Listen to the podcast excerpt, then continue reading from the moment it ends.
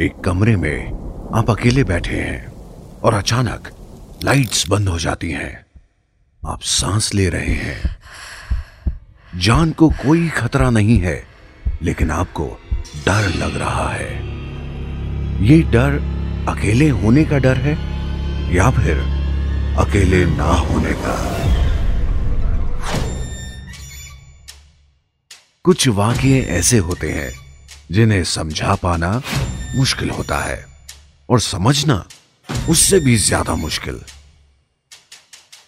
The new paranormal पर प्रवीण वाकिफ करवाएँगे कुछ ऐसी ही घटनाओं से जिनका शायद कोई एक्सप्लेनेशन नहीं है, लेकिन हम सभी उस डर से कभी ना कभी गुजरे हैं।